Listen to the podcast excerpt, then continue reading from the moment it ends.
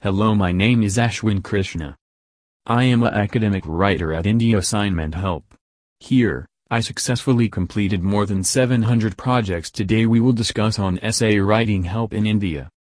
Let's start. How to structure your essay in the most acceptable format.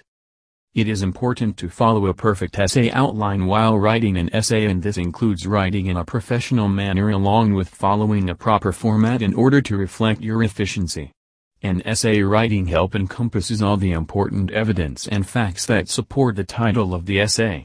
The flow of information should be ingenious that truly conveys the relevant ideas that have been preferred in the paper. If you are a student and you are finding difficulty in writing your essay, then India Assignment Help can assist you. Types of essays.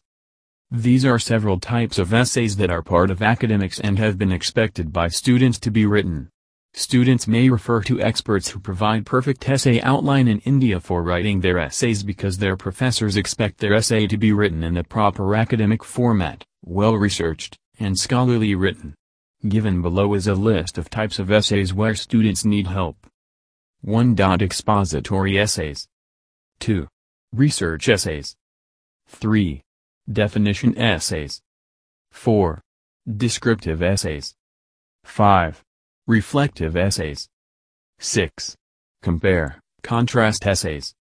7. Argumentative or persuasive essays. 8. Reaction, analytical essays. Format of essay writing. 1. Introduction.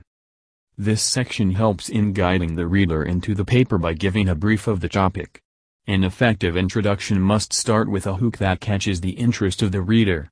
The hook can be a question, an analogy, a quote, etc. After this, some background information regarding the topic should be given in the introduction. The flow of information within the introduction should be general and gradually become more specific that result in the thesis statement. This is because it will help the reader to understand the main purpose of the essay. 2. Body. This section of the essay is used for supporting the main points that have been presented in the thesis. These main points are developed by paragraphs and are supported with evidence. As this section entails paragraphs, so these paragraphs are connected to each other with the help of transitions. These transition words are used in between or within the paragraphs for helping the essay to flow from one topic to the next.